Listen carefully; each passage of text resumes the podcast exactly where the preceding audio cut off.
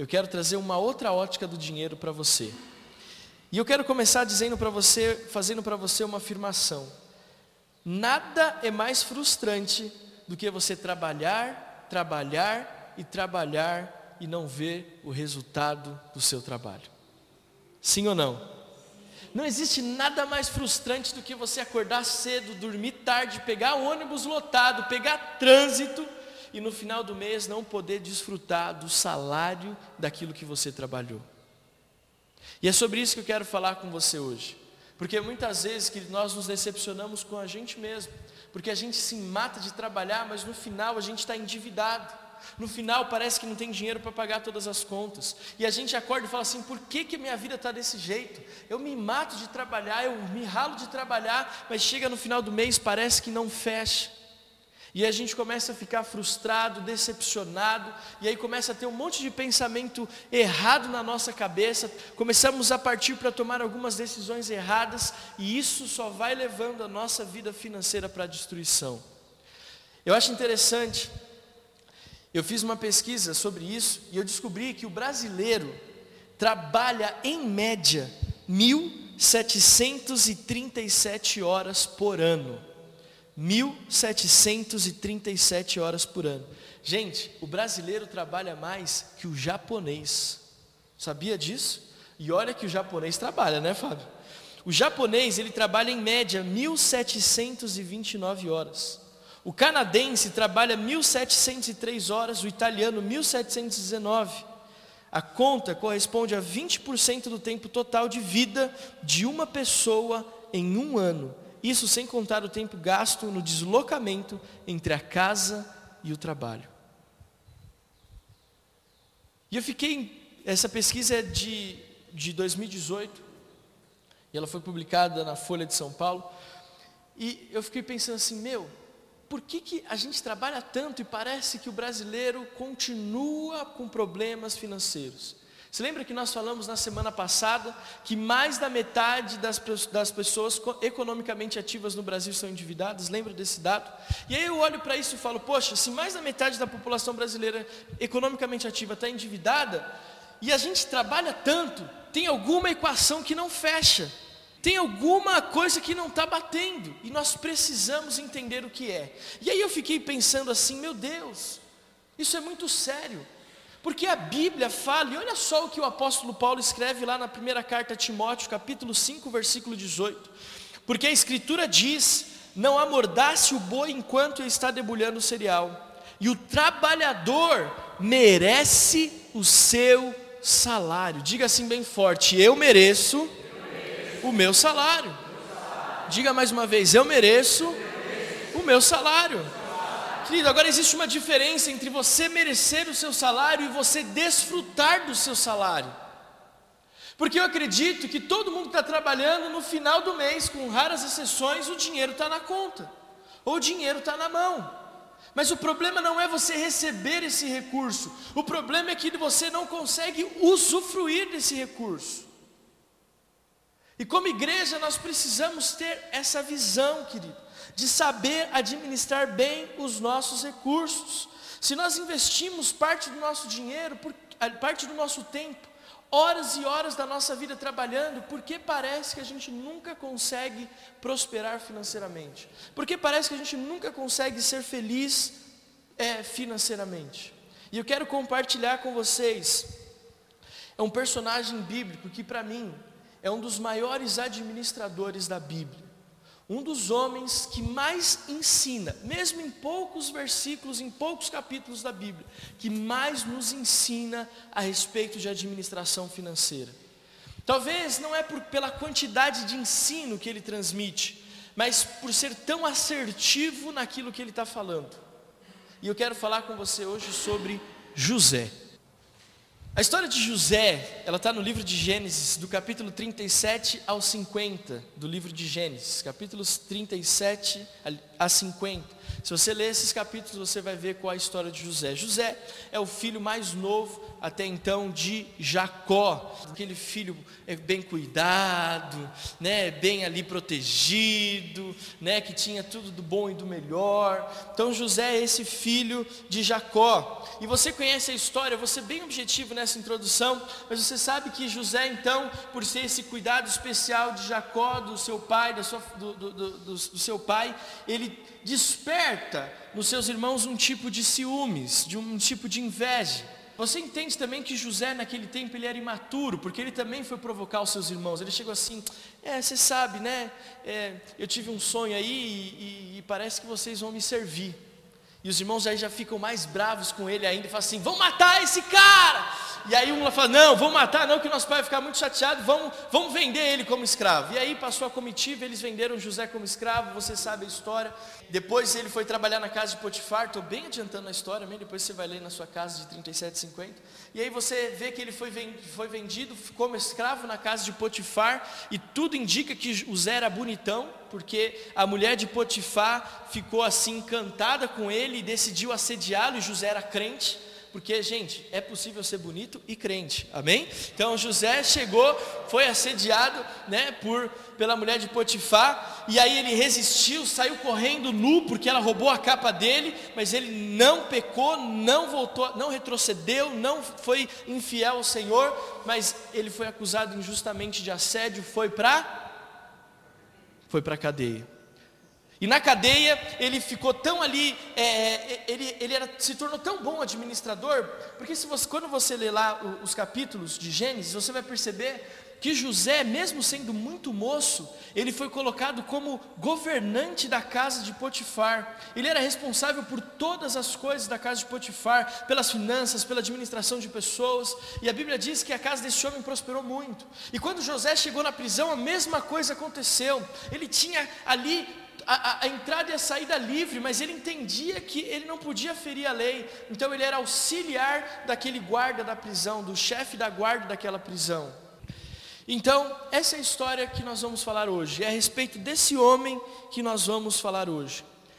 E note, José foi encarcerado injustamente. Injustamente. E eu quero usar esse personagem porque ele para mim é um personagem profético. E eu até grifei aqui em vermelho no meu esboço para liberar essa palavra profética sobre a sua vida. A história de José é tão importante para os nossos dias hoje, porque deixa eu situar um pouquinho mais você aqui. José, judeu, filho escolhido de Deus, foi, foi levado como escravo para o Egito e ficou encarcerado injustamente numa terra estrangeira. Não era para ele estar ali. Isso fala para mim, para você algo, e isso é uma palavra profética que eu quero liberar sobre a sua vida, igreja. Talvez você não se deu conta, mas não era para você estar na situação que você está financeiramente. Nós somos filhos de um Deus que é dono do ouro e da prata, que detém nas suas mãos todo o poder, todos os recursos, a capacidade de mudar a sua história no instalar de dedos. Mas talvez por alguma razão nós somos conduzidos para uma terra estrangeira e nessa terra estrangeira estamos sofrendo fome, perseguição, nessa terra estrangeira estamos tendo falta de recursos, escassez de comida, escassez de, de, de questões financeiras. Só que olha só que interessante, nós vamos ler isso mais para frente. José, ele foi levantado por Deus numa terra estrangeira para mudar a história de uma nação, que a Bíblia compara com o mundo com as coisas erradas, mas ainda assim Deus levantou um justo na terra do Egito para acabar com a fome daquela nação. Querido, não importa qual é a situação que você esteja, eu creio que Deus está levantando a igreja brasileira para mudar a história da nação. Não é o Bolsonaro, não é nenhum político, não é o Rodrigo Maia, não é o Alcolumbre, não é ninguém que está envolvido na política. Quem vai mudar a história do Brasil, seja ela na moralidade, seja ela na questão financeira, é a igreja brasileira. Eu e você vamos ser levantados por Deus, como José foi levantado por Deus Deus numa terra estrangeira, no Egito, para restaurar a sorte daquele país, nós vamos ser levantados como igreja para restaurar a sorte do Brasil. Querido, você vai ser tão próspero financeiramente que a sua vida vai servir de bênção para as pessoas que estão à sua volta. A igreja brasileira, ela está chegando num tempo onde ela vai fazer o que o governo não tem condições de fazer, de ajudar as pessoas que o governo não tem olhado, e desta forma nós vamos mudar a história da nossa nação. Você pode aplaudir ao Senhor por isso, em nome de Jesus.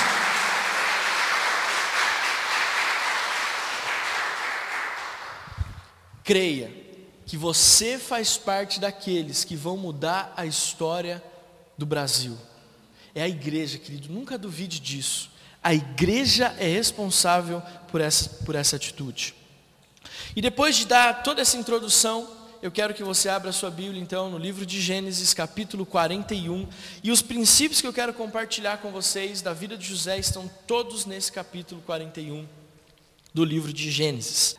A partir do versículo de número 14. Gênesis 41, 14. Gênesis 41, 14. Se você achou, diga eu achei. Se você não achou, nós vamos ler aqui todos juntos na tela e nós vamos até o versículo final do capítulo 41. 41, 14. Diz assim: Então enviou Faraó e chamou a José e o fizeram sair logo da cova e barbeou-se e mudou os seus vestidos e veio a Faraó. Só um detalhe aqui, do, nesse, logo nesse primeiro versículo. Você sabe então que José ficou ali é, preso injustamente, e nesse tempo José interpretou os sonhos do copeiro e do padeiro do rei. Lembra disso? Aqueles homens que sonharam, e José falou assim: olha o seguinte, esse sonho significa que você vai morrer, e esse sonho significa que o rei vai ter misericórdia de você e você vai ser solto e a sua vida vai ser restaurada. E assim como José interpretou os sonhos, aconteceu. Então, você sabe que Faraó teve um sonho, e esse sonho foi muito difícil de ser interpretado. Ele chamou magos, ele chamou adivinhos, ele chamou conselheiros, mas ninguém soube interpretar os sonhos de, de Faraó. Então, aquele homem que tinha sido liberto da prisão, ele chegou a Faraó e disse: Olha, quando eu estava preso, um homem lá, um, um judeu, ele, ele falou a respeito do meu sonho, e tudo aquilo que ele tinha falado, toda a interpretação dele se tornou uma realidade. E aí então nós começamos a nossa viagem. Versículo 15. E Faraó disse a José: Eu sonhei um sonho e ninguém há que o interprete, mas, mas de te ouvi dizer que quando ouves um sonho, o interpretas. E respondeu José a Faraó, dizendo: Isso não está em mim, Deus dará resposta de paz a Faraó. Então disse Faraó a José: Eis que em meu sonho estava em pé na praia no rio. E eis que subiam do rio sete vacas gordas de carne e formosas à vista e pastavam no prado. Eis que outras sete vacas subiam após estas, muito feias à vista e magras de carne. Não tenho visto outras tais quanto a fealdade em toda a terra do Egito. E as vacas magras e feias comiam as primeiras sete vacas gordas. E entravam em suas entranhas, mas não se conhecia que houvesse entrado em suas entranhas, porque o seu parecer era feio, como no princípio. Então acordei depois vi em meu sonho, e eis que do mesmo pé subiam sete espigas cheias e boas. E eis que sete espigas, espigas secas, miúdas e queimadas do vento oriental brotavam após elas. E as sete espigas miúdas devoravam as sete espigas boas, e, di, e eu disse-o aos magos, mas ninguém houve que mo interpretasse. Então disse José a Faraó: O sonho de Faraó é um só. O que Deus há de fazer, notificou-o a Faraó. As sete vacas formosas são sete anos, as sete espigas formosas também são sete anos, o sonho é um só. E as sete vacas magras e feias à vista que subiam depois delas são sete anos, como as sete espigas miúdas e queimadas do vento oriental, serão sete anos de fome. Esta é a palavra que tem dito a Faraó, o que Deus há de fazer, mostrou a Faraó. E eis que vem sete anos e haverá grande fartura em toda a terra do Egito. E depois deles levantar-se-ão sete anos de fome, e toda aquela fartura será esquecida na terra do Egito, e a fome consumirá a terra. Querido, vai prestando atenção no que está sendo falado. E não será conhecida a abundância na terra, por causa daquela fome, que seguirá por quanto será gravíssima. Ora, se o sonho foi duplicado a Faraó, é porque esta coisa é determinada por Deus, e ele brevemente a fará. Portanto, proveja-se agora, Faraó, um homem entendido e sábio, diga assim, um homem entendido e sábio. E ele continua: e o ponha sobre a terra do Egito. Faça isso, Faraó. Nomeie administradores sobre a terra que tomem a quinta parte, diga, quinta parte. Dos produtos da terra do Egito nos sete anos de fartura. Estamos terminando. E ajuntem eles todo o mantimento desses bons anos que vêm. E amontoem trigo debaixo da mão de Faraó para mantimento nas cidades e o guardem. Assim será o mantimento para provimento da terra, para os sete anos de fome que haverá na terra do Egito, para que a terra não pereça de fome. Esse parecer foi bom aos olhos de Faraó e aos olhos de todos os seus servos. Perguntou, pois, Faraó a seus servos: Poderíamos achar um homem como este em quem haja o Espírito de Deus? Depois disse Faraó a José: Porquanto Deus te fez saber tudo isso, ninguém há tão entendido e sábio como tu. Tu estarás sobre a minha casa, e por tua voz governará todo o meu povo. Somente no trono serei maior que tu. Feche teus olhos, escreve a tua cabeça mais um pouquinho. Deus, nós estamos aprendendo a lidar com dinheiro.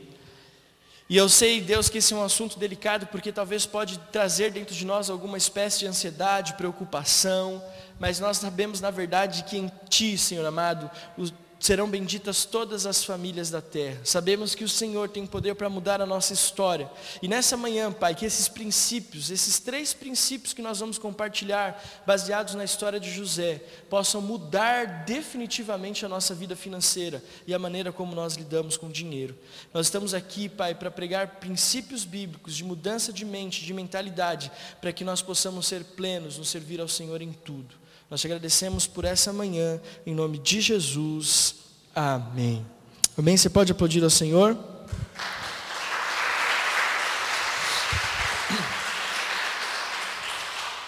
Querido, desses muitos versículos que nós lemos, e você vê como é gostoso ler a Bíblia, né? Parecia que a gente podia ficar aqui lendo a Bíblia a manhã inteira e não precisava nem eu falar nada.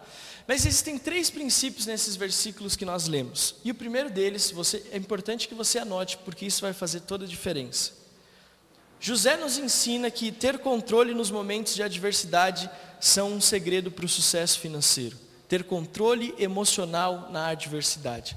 Pastor, o que é isso, querido? Logo no primeiro versículo ele diz: Faraó mandou chamar José, que foi trazido depressa do calabouço. Gente, José estava no calabouço, ele estava numa prisão, ele estava jogado dentro de um lugar frio, sujo. José estava ali numa situação onde nenhum homem deve estar, ou onde é o lugar onde Deus não sonha que nenhum homem esteja, no fundo do poço. Mas você vai ler a história de José e você vai perceber que em nenhum momento José ele falha com Deus, em nenhum momento ele murmura, reclama, blasfema, mas ele entende que Deus está trabalhando na vida dele. Sabe o que acontece quando nós estamos com problemas financeiros? Nós começamos a agir desesperadamente, nós começamos a questionar a Deus, nós começamos a apontar para Deus, nós começamos a ter ideias mirabolantes na nossa cabeça de como sair daquela situação financeira, e aí a gente começa a ter atitudes desesperadas, e isso traz consequências gravíssimas na nossa vida financeira. Aí você entra numa loja é, de empréstimo consignado, ou você entra numa loja de empréstimos que cobra para você, sei lá, 20%, 30% de juros em cima daquilo. Você pega 10 mil emprestado e vai pagar 100 mil no final das contas. Está aqui comigo? Porque muitas vezes que nós não temos equilíbrio emocional para lidar com os momentos difíceis financeiros. Aí você chega no momento de crise, aí você vê uma oportunidade ilícita, você vai lá e entra, ou você vê uma oportunidade de ganhar dinheiro fácil, vai lá e entra. Eu estava assistindo o jornal essa semana, e aí, por incrível que pareça, né, é, é, veio uma, uma notícia de uma fraude financeira, de um rapaz que ele aplicava golpes financeiros de empréstimo. Era como se fosse uma bolsa de investimentos, um negócio meio estranho. E aí foi interessante que eu ouvi depois, no final da entrevista, sempre vem um especialista financeiro para dar a opinião dele. E o rapaz falou assim: Olha, você que está me assistindo, deixa eu te dar uma dica. Sempre desconfie de dinheiro fácil. Eu falei assim: Uau, o cara nem é pastor. o cara nem é pastor, mas está dando um conselho. Sempre desconfie do dinheiro que vem fácil. Querido, sempre desconfie de, daquilo que você investe pouco e re, recebe muito. Então, primeiro princípio que nós aprendemos com José é: não se desespere no momento difícil. Porque se você desesperar, você vai tomar decisões erradas. Se você se desesperar, você vai seguir caminhos errados. E a situação financeira que estava difícil pode ficar mais difícil ainda. Pastor, você só está falando de empréstimo, você só está falando de tomando decisões difíceis na parte de pegar dinheiro e depois eu ter que ficar com uma dívida maior ainda. Mas deixa eu falar para você, tem pessoas que estão tão desesperadas que acham que a solução é trabalhar mais e negligenciar a família. É se envolver mais com o trabalho e negligenciar a igreja. É se envolver mais com o trabalho e esquecer de cuidar da, da própria saúde. Isso é não ter controle emocional. Nós precisamos entender se nós queremos lidar bem com dinheiro, nós precisamos estar controlados emocionalmente. Faço aqui uma, situação, uma citação do nosso apóstolo Joel, que para mim é um dos maiores especialistas em finanças que eu conheço. E ele diz assim: uma das frases dele, abre aspas, dinheiro é razão, fecha aspas. Nunca tome decisões financeiras baseadas na sua emoção, porque emocionalmente, se você fizer a conta, um mais um vai dar quatro. Agora, se você fizer essa conta racionalmente, um mais um sempre vai dar? Um mais um é, é quanto, gente? Dois. Dinheiro, querido, é razão. Nunca um mais um vai dar quatro. Sempre vai dar dois. E às vezes nós, pela emoção, nós acabamos entrando em dívidas, nós acabamos entrando em situações financeiras que nos comprometem por muitos e muitos anos. Por isso é importante você lidar com pressão. E eu até acredito que as pressões financeiras nos ajudam a ser pessoas melhores. Pensa nisso. Pensa toda a crise financeira que você passou, depois do perrengue veio sempre um tempo, poxa, nisso eu não vou cair mais. Amém? Segundo princípio que nós aprendemos com a vida de José, para toda crise sempre existe uma saída estratégica. E eu vou falar para você o que, que a gente aprende com José. Qual é a saída estratégica? Olha só, versículo 33. Olha o que José fala para Faraó: procure agora, ó Faraó, um homem criterioso e sábio, e coloque-o no comando da terra do Egito. O faraó também deve estabelecer supervisores para recolher um quinto da colheita do Egito durante os sete anos de fartura. Eles deverão recolher o que puderem nos anos bons que virão e fazer estoques de trigo que, sob o controle do Faraó, serão armazenados nas cidades. Esse estoque servirá de, servirá de reserva para os sete anos de fome que virão sobre o Egito, para que a terra não seja arrasada pela fome. Querido, toda crise, isso é certo, toda crise financeira é a possibilidade de aprendermos a lidar melhor com dinheiro. Por isso, não olhe para as crises financeiras que você enfrenta como uma, como, de uma forma decepcionante ou como, como algo ruim. Claro que não é bom, mas o que eu quero dizer para você é o seguinte: olhe para a crise financeira e pense assim: o que que eu posso aprender com isso? O que que eu posso aprender com essa situação?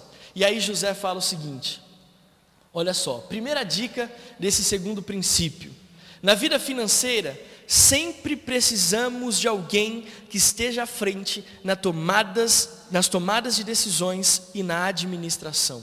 Ele fala: procure Faraó, um homem criterioso e sábio.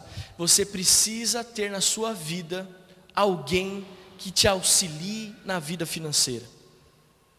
Você precisa ter alguém que você olhe para aquela pessoa e diga assim: essa pessoa tem condições de me ajudar na minha área financeira. Não, não é vergonha você ter alguém que vai compartilhar princípios. Querido, o apóstolo Joel é alguém que eu tomo para a minha vida e ele, fala, e ele me ensina nessa questão. Ele fala, filho, você está errado, não pode ser assim, você está fazendo, você vai ter problema. E às vezes a gente ainda é muito novo, experiente, acaba fazendo de outro jeito e depois quebra a cara. Aí, óbvio que ele não fala isso, mas eu olho para ele e faz assim, ele está pensando assim, eu avisei. Né? Eu avisei, mas você não quis me ouvir. Esses dias eu estava conversando com ele sobre algumas coisas financeiras e ele falou assim, não faça isso. Você vai ter problema lá na frente. Mas eu fiquei tão bravo, que era um negócio que eu queria tanto fazer. Eu falei, não, deixa quieto, é melhor eu obedecer, porque senão lá na frente pode ser pior. Mas tenha pessoas que vão te auxiliar financeiramente. Quantos aqui são casados e amam a sua esposa, seu marido? Levante a mão. Dentro da família, vocês precisam tomar decisões juntos, mas alguém precisa estar à frente na administração financeira do lar. Querido, se ele ganha mais ou ela ganha mais, não importa, quando entra na conta os 30, 40 mil reais de salário dos dois, é dos dois. É pouco, né? Sei lá, os 100 mil reais por mês de salário é dos dois. Não é porque ele ganha 70 e ela 30, ou não é porque ele ganha 10 e ela ganha 2, que ele tem domínio sobre a, a pessoa. O marido não tem domínio sobre a esposa, não importa se ele ganha 30 vezes mais. Se vocês são casados, se vocês têm uma aliança, querido, preste atenção, vocês são uma só carne. Porque o dinheiro que você ganha é fruto do carinho do cuidado que ela tem por você, ou vice-versa. Está aqui. Então, mesmo dentro da família, além de você ter alguém de fora que você vai sempre pedir conselhos no que diz respeito à vida financeira, dentro da família, alguém, vocês tomam as decisões juntos, mas alguém precisa ser aquele que vai dar a palavra. Aconselho, isso é um desafio por mim, para mim, porque a Adriana manja muito mais de finanças do que eu, mas ela sempre espera que eu tome as decisões, porque o homem é o sacerdote. Está fazendo sentido para você? Então, eu sei que alguns maridos e esposas nem olharam para a cara do outro, mas daqui eu consigo ver os sorrisos de canto de, de boca, sabe aquele negócio assim? A mulher falou assim: Deus, tomara que ele esteja ouvindo, tomara que ele esteja ouvindo. Aí você fala, mas eu não sou casado. Se você tem os seus pais, obedeça os seus pais naquilo que diz respeito à vida financeira. Eu já quebrei muito a cara por não ouvir a minha mãe no que ela diz de, de dinheiro. Já quebrei muito a cara. Já salvou a minha pele muitas vezes. Então, nós precisamos ter alguém que nos auxilie na família. Se você é empresário, você precisa ter na sua empresa alguém que vai te ajudar nas questões financeiras. Quais são os investimentos certos? Qual o tempo certo de investir ou de não investir? Outro ponto de, de estratégias que José nos ensina é saber o meu potencial financeiro saber o meu potencial financeiro. Eles deverão recolher o que puderem nos anos bons que virão e fazer estoques de trigo que, sob o controle de Faraó, serão armazenados nas cidades. José está dizendo para Faraó o seguinte: cara, o que você está para enfrentar é muito sério, mas você precisa saber para enfrentar qual é o seu potencial financeiro. O que, que você tem, o que, que você é capaz de produzir, o que, que você é capaz de investir, o que, que você é capaz de guardar.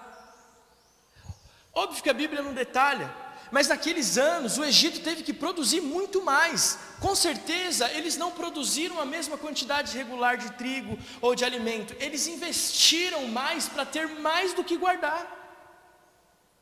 Na vida financeira, se você não sabe qual é o seu potencial financeiro, você vai ter problemas.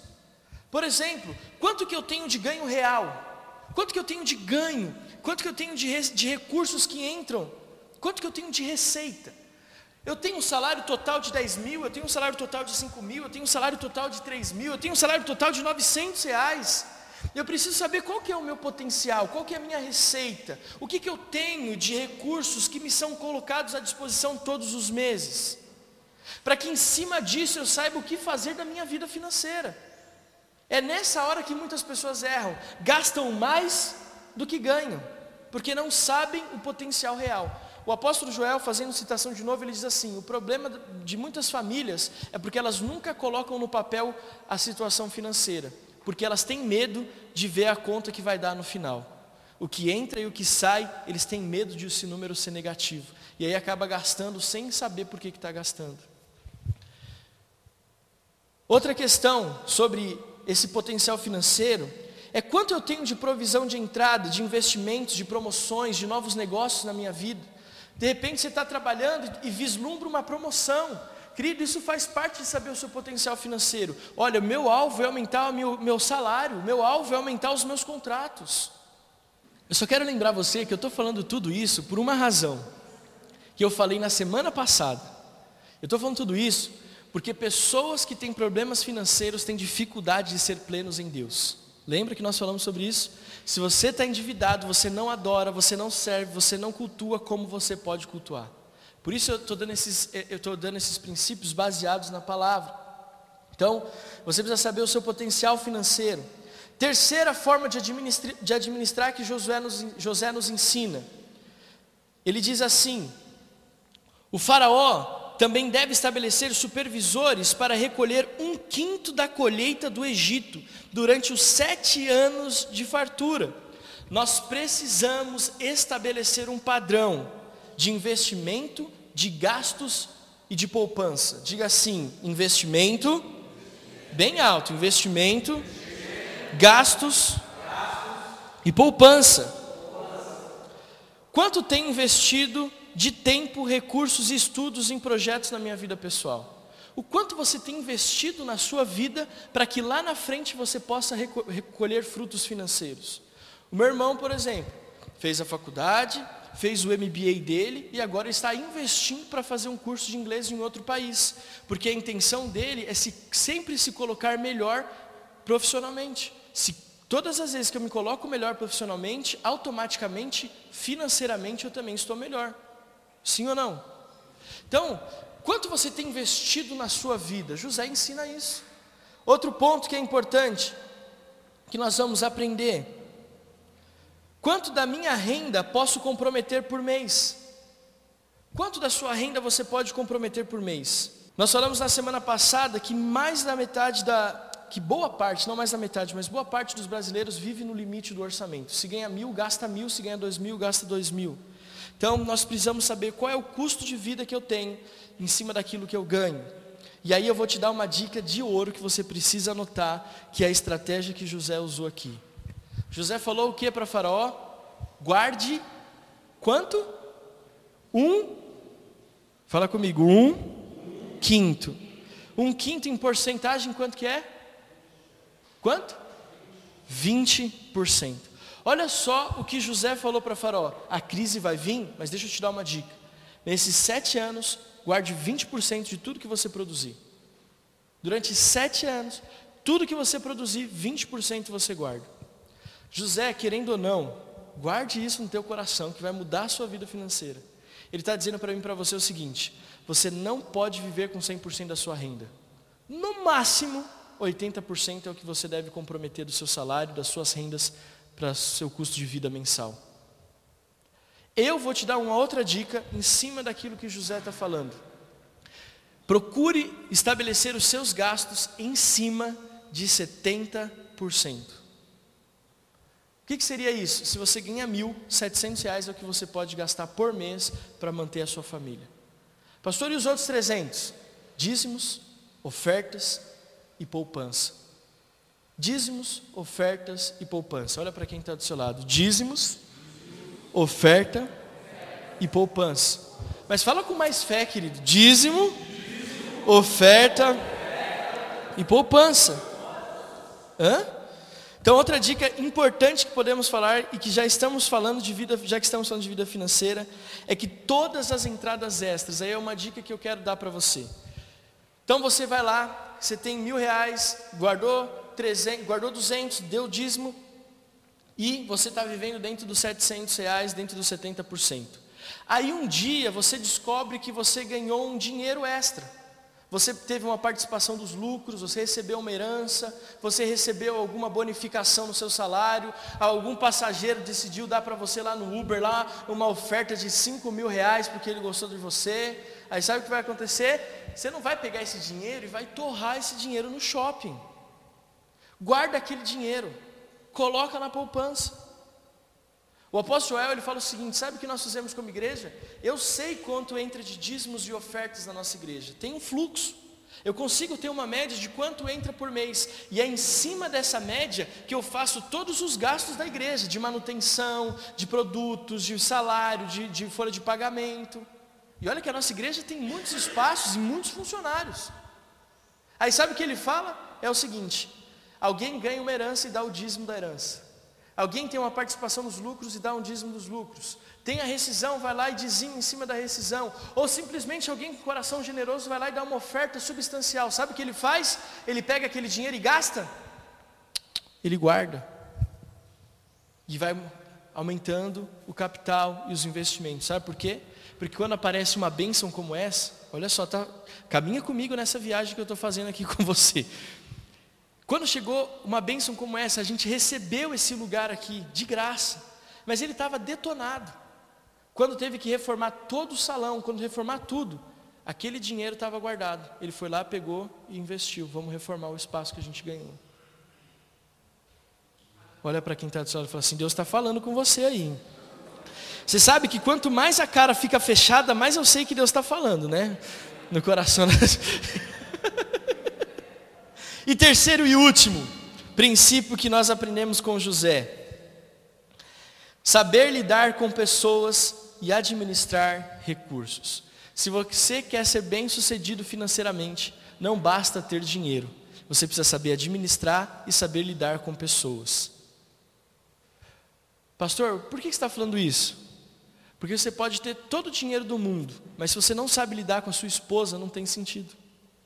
Você pode ter todo o dinheiro do mundo, mas se você não sabe falar não para sua esposa, ou para o seu marido, ou para os seus filhos, você vai ter problema. Lidar com pessoas é fundamental, fundamental, se você quer ser bem sucedido profissionalmente, ou, desculpa, financeiramente. Olha só o que José fala para Faraó: Você terá o comando do meu palácio, e todo o meu povo se sujeitará às suas ordens, José. Somente em relação ao trono serei maior do que você. Faraó está pegando o Egito e fala assim: José, está aqui, ó, as pessoas, os recursos, tudo isso agora você vai cuidar. E José abraçou. E você sabe que deu certo. Você sabe como que José lidou com tudo isso. E isso é fruto de tudo aquilo que ele viveu ao longo da sua vida. Quando ele foi vendido como escravo, ele administrou bem a casa de Potifar. Quando ele estava preso, ele administrou bem a prisão. Porque todo lugar que ele ia, ele sabia lidar com pessoas, ele sabia administrar crises. Pessoas que querem ser bem-sucedidas profissionalmente precisam saber lidar com outras pessoas e precisam saber lidar com crises. Porque tem muitas pessoas que têm dinheiro, mas quando vem a crise não sabe lidar, perde tudo ou perde aquilo que ficou. Ou pessoas que não sabem lidar com outras pessoas, quando o recurso vem, acaba perdendo amizades, acaba perdendo a família, acaba perdendo amigos. Então, se nós precisamos é, lidar bem com dinheiro, nós precisamos saber lidar bem com pessoas e administrar bem tudo aquilo que está à nossa volta.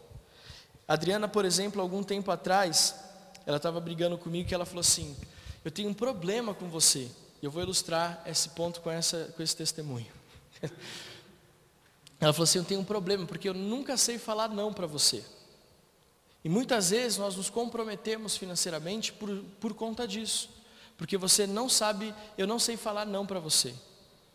Não é que ela não sabe dizer não, é que ela não sabe dizer não para mim. Porque quando eu quero alguma coisa, eu chego para ela e falo assim: Ai, amor, você é tão linda. Tão, olha, eu estava aqui pensando, e se a gente fizesse isso, isso, isso? Ela olha para minha carinha e fala assim: não sei falar não para você. E aí a gente acaba se comprometendo financeiramente e tendo problemas. Então o que eu quero dizer para você é o seguinte: se você quer lidar bem com o seu dinheiro, saiba administrar pessoas sabe administrar funcionários, sabe administrar amizades, sabe administrar a sua, os seus, a sua família, saiba administrar os seus filhos. E para isso, a dica que eu dou é saiba falar e saiba ouvir. Se você quer saber administrar bem as coisas, saiba falar direito e saiba ouvir o que a pessoa tem para dizer. Fica de pé no seu lugar, vou encerrar essa mensagem.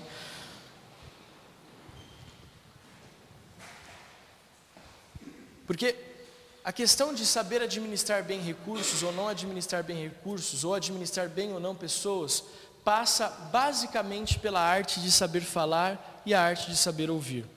Deixa eu te dar alguns exemplos e talvez esse seja o mais claro de todos. O marido que não deixa a esposa dizimar, ou a esposa que não deixa o marido dizimar ou não deixa os filhos dizimar. Talvez essa pessoa que tem essa implicância, tem muitos outros fatores que envolvem, né? Falta de entendimento, falta de clareza, falta de percepção, falta principalmente de um diálogo e de uma conversa. Mas o que, que eu quero aconselhar para você nesse caso? Talvez exista essa divergência, porque nunca houve um momento de senta aqui, deixa eu te explicar por que é importante dizimar. O marido falando para a esposa, ou a esposa falando para o marido. Por que, que é importante dizimar? Primeiro, porque é um sinal de obediência a Deus. Você crê na Bíblia? Eu creio na Bíblia. Você crê na Bíblia de Gênesis e Apocalipse? Creio na Bíblia de Gênesis e Apocalipse. Então você sabe que de Gênesis e Apocalipse, a Bíblia sempre fala de fidelidade nos recursos financeiros, nos dízimos e nas ofertas. E Deus leva isso tão a sério que no livro de Atos, Ananias e Safira morreram por conta de dinheiro, porque mentiram para Deus. Então eu não quero que a nossa família esteja fora da obediência fora da bênção. Por isso eu quero me posicionar como família para dizimarmos. Concorda? Ah, eu ainda não concordo. Por que, que você não concorda? Por causa disso, disso, disso. E vai dialogando.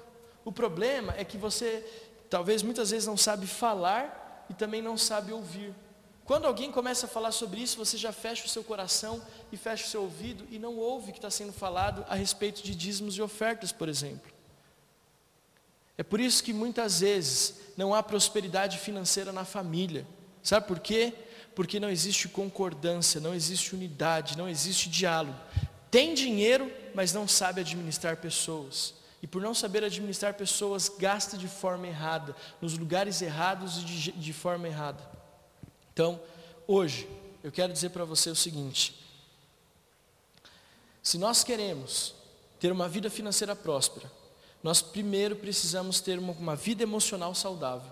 Nós precisamos saber que existem, sempre vai existir estratégias para sairmos das crises e precisamos aprender a lidar com pessoas e administrar o que nós temos à nossa volta.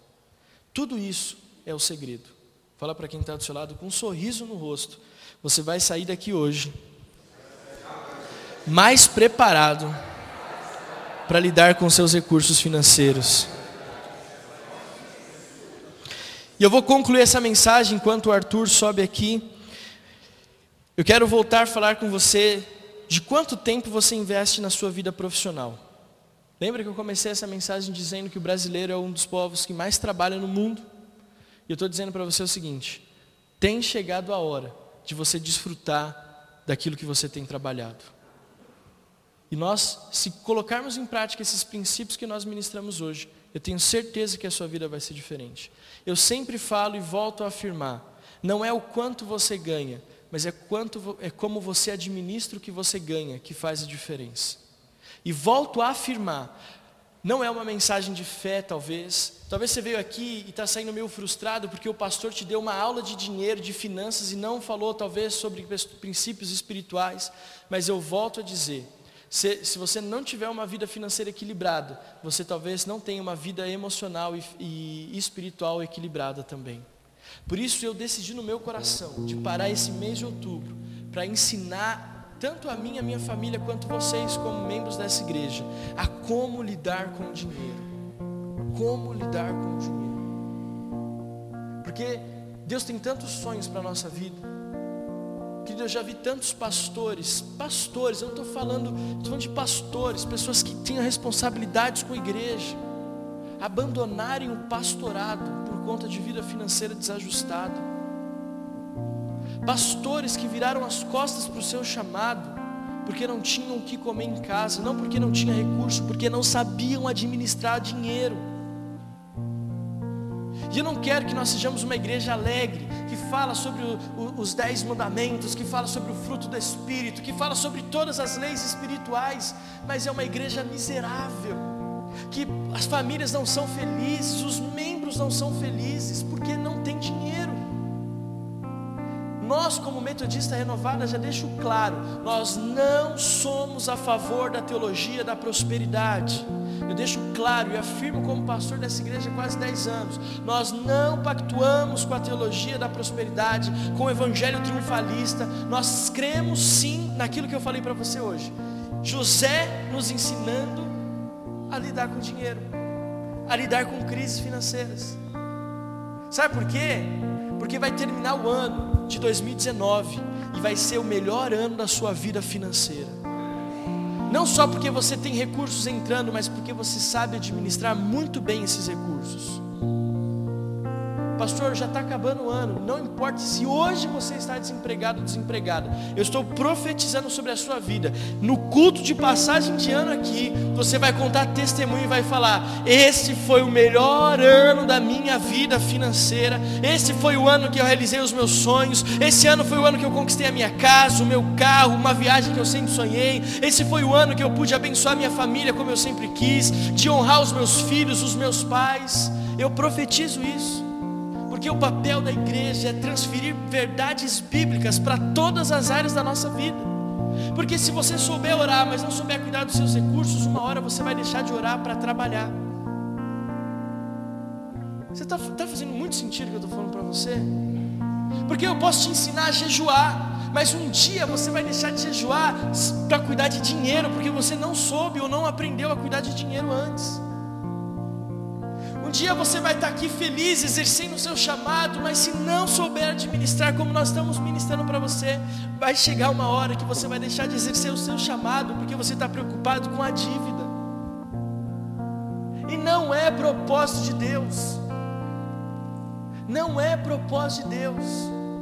João 10,10 10 diz: O diabo veio para roubar, matar e destruir, mas eu vim para que a sua vida seja abundante, diz o Senhor.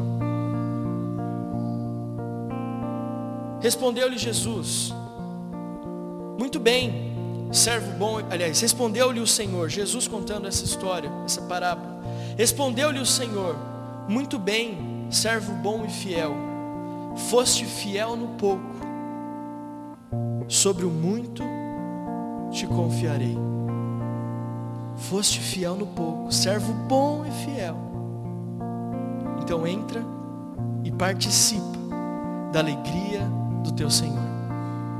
Olha para quem está do seu lado e fala assim: Foste fiel no pouco, e sobre o muito, o Senhor vai te colocar. Você pode aplaudir a Ele em nome de Jesus?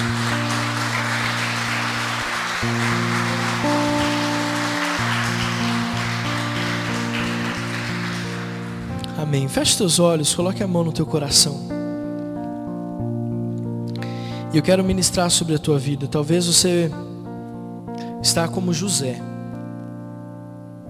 se sentindo preso no fundo do poço, traído, abandonado. Mas eu quero dizer para você que Deus está forjando a sua vida nessas situações difíceis.